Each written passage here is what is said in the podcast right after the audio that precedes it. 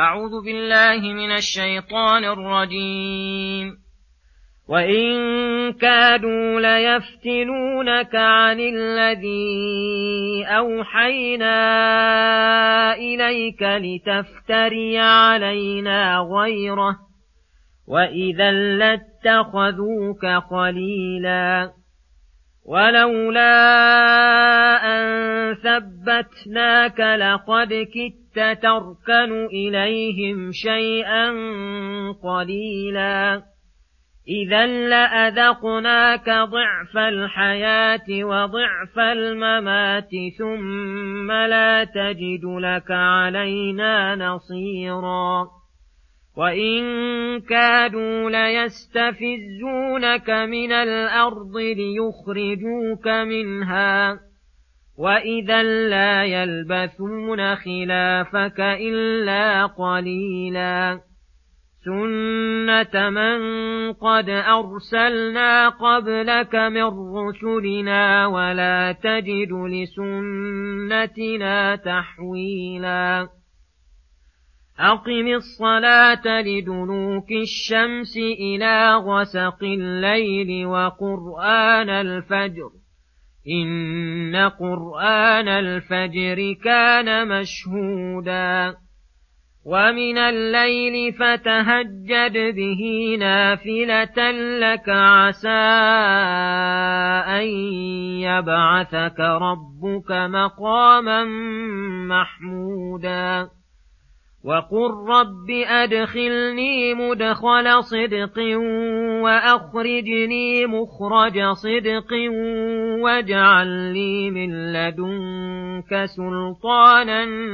نصيرا وقل جاء الحق وزهق الباطل إن الباطل كان زهوقا السلام عليكم ورحمة الله وبركاته. بسم الله الرحمن الرحيم.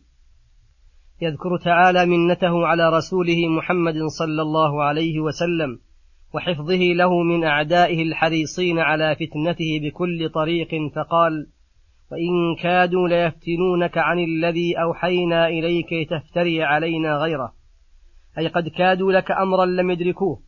وتحيلوا لك على أن تفتري على الله غير الذي أنزلنا إليك فتجيء بما يوافق أهواءهم وتدع ما أنزل الله إليك. وإذا لو فعلت ما يهوون لاتخذوك خليلا أي حبيبا صفيا أعز عليهم من أحبابهم. لما جبلك الله عليه من مكارم الأخلاق ومحاسن الآداب المحببة للقريب والبعيد والصديق والعدو. ولكن لتعلم أنهم لم يعادوك وينابذوك العداوة إلا للحق الذي جئت به لا لذاتك. كما قال الله تعالى قد نعلم إنه ليحزنك الذي يقولون فإنهم لا يكذبونك ولكن الظالمين بآيات الله يجحدون.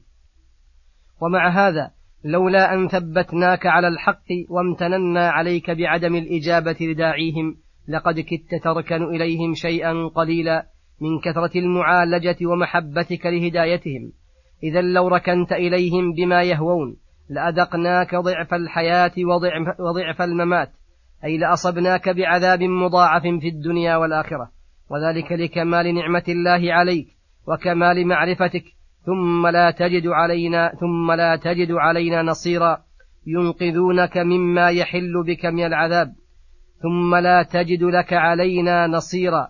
ينقذونك مما يحل بك من العذاب ولكن الله تعالى عصمك من أسباب الشر ومن الشر فثبتك وهداك الصراط المستقيم. ولم تركن إليهم بوجه من الوجوه فله عليك أتم نعمة وأبلغ منحه وإن كادوا ليستفزونك من الأرض ليخرجوك منها أي من بغضهم لمقامك بين أظهرهم. قد كادوا أن يخرجوك من الأرض ويجلوك عنها. ولو فعلوا ذلك لم يلبثوا بعدك إلا قليلا. حتى تحل بهم العقوبة كما هي سنة الله التي لا تحول ولا تبدل في جميع الأمم. كل أمة كذبت رسولها وأخرجته عاجلها الله بالعقوبة. ولما مكر به الذين كفروا وأخرجوه لم يلبثوا إلا قليلا حتى أوقع الله بهم ببدر وقتل صناديدهم وفض بيضتهم فله الحمد. وفي هذه الآيات دليل على شدة افتقار العبد إلى تثبيت الله إياه وأنه لا يزال متملقا لربه أن يثبته على الإيمان. ساعيا في كل سبب موصل إلى ذلك لأن النبي صلى الله عليه وسلم وهو أكمل الخلق قال الله له ولولا أن ثبتناك لقد كدت تركن إليهم شيئا قليلا فكيف بغيره؟ وفيها تذكير الله لرسوله منته عليه وعصمته من الشر فدل ذلك على أن الله يحب من عباده أن يتفطنوا لإنعامه عليهم عند وجود أسباب الشر بالعصمة منه والثبات على الإيمان. وفيها أنه بحسب علو مرتبة العبد وتواتر النعم عليه من الله يعظم إثمه ويتضاعف جرمه إذا فعل ما يلام عليه لأن الله ذكر رسوله لو فعل وحاشاه من ذلك بقوله إذا لأذقناك ضعف الحياة وضعف الممات ثم لا تجد لك علينا نصيرا وفيها أن الله إذا أراد إهلاك أمة تضاعف جرمها وعظم وكبر فيحق عليها القول من الله فيوقع بها العقاب كما هي سنته في الأمم إذا أخرجوا رسولهم. ثم يأمر تعالى نبيه محمدا صلى الله عليه وسلم بإقامة الصلاة تامة ظاهرا وباطنا في أوقاتها لدلوك الشمس أي ميلانها إلى الأفق الغربي بعد الزوال فيدخل في ذلك صلاة الظهر وصلاة العصر إلى غسق الليل أي ظلمته فدخل في ذلك صلاة المغرب وصلاة العشاء وقرآن الفجر أي صلاة الفجر وسميت قرآنا لمشروعية إطالة القرآن فيها أطول من غيرها ولفضل القراءة فيها حيث شهدها الله وملائكة الليل والنهار. ففي هذه الآية ذكر الأوقات الخمسة للصلوات المكتوبات وأن الصلوات الموقعة فيه فرائض لتخصيصها بالأمر ومنها أن الوقت شرط لصحة الصلاة وأنه سبب لوجوبها لأن الله أمر بإقامتها لهذه الأوقات وأن الظهر والعصر يجمعان والمغرب والعشاء كذلك للعذر لأن الله جمع وقتهما جميعا. وفيه فضيلة صلاة الفجر وفضيلة إطاعة قراءة فيها وأن القراءة فيها ركن لأن العبادة إذا سميت بعض أجزائها دل على فرضية ذلك. وقوله ومن الليل فتهجد به أي صل به في سائر أوقاته نافلة لك أي لتكون صلاة الليل زيادة لك في علو القدر ورفع الدرجات. بخلاف غيرك فإنها تكون كفارة لسيئاته. ويحتمل أن يكون المعنى أن الصلوات الخمس فرض عليك وعلى المؤمنين بخلاف صلاة الليل فإنها فرض عليك بالخصوص. ولكرامتك على, الله أن جعل وظيفتك أكثر من غيرك وليكترثوا بك وتنال بذلك المقام المحمود. وهو المقام الذي يحمدك فيه الأولون والآخرون مقام الشفاعة العظمى حين يتشفع الخلائق بآدم ثم بنوح ثم بإبراهيم ثم موسى ثم عيسى. وكلهم يعتذر ويتأخر عنها. حتى يستشفعوا بسيد ولد آدم ليرحمهم الله من هول الموقف وكربه فيشفع عند ربه فيشفعه ويقيمه مقاما يغبطه به الأولون والآخرون. وتكون له المنة على جميع الخلق. وقوله وقل رب أدخلني مدخل صدق وأخرجني مخرج صدق. أي اجعل مداخلي ومخارجي كلها في طاعتك وعلى مرضاتك. وذلك تضمنها الإخلاص وموافقتها الأمر. واجعل لي من لدنك سلطانا سلطانا نصيرا. أي حجة ظاهرة وبرهانا قاطعا على جميع ما آتيه وما أذره.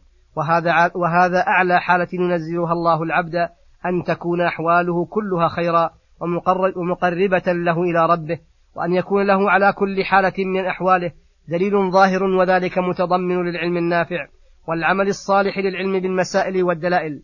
وقوله وقل جاء الحق وزهق الباطل والحق هو ما أوحاه الله إلى رسول محمد صلى الله عليه وسلم فأمره الله أن يقول ويعلن قد جاء الحق الذي لا يقوم له شيء وزهق الباطل أي اضمحل وتلاشى إن الباطل كان زهوقا.